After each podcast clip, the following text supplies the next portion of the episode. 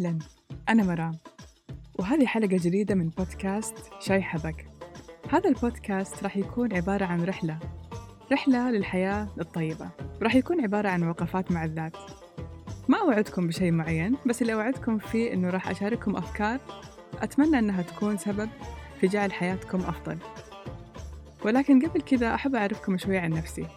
أنا مهندسة عمارة داخلية وبنفس الوقت شغوفة في تصميم الأثاث. ولكن الأهم من كل هذا أني أنا إنسانة آه، هدفي هدف أي إنسان في هذه الحياة هو أني أعيش حياة سعيدة.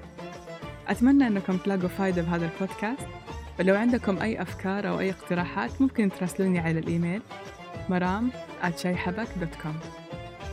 شكرا لكم ويلا نبدأ.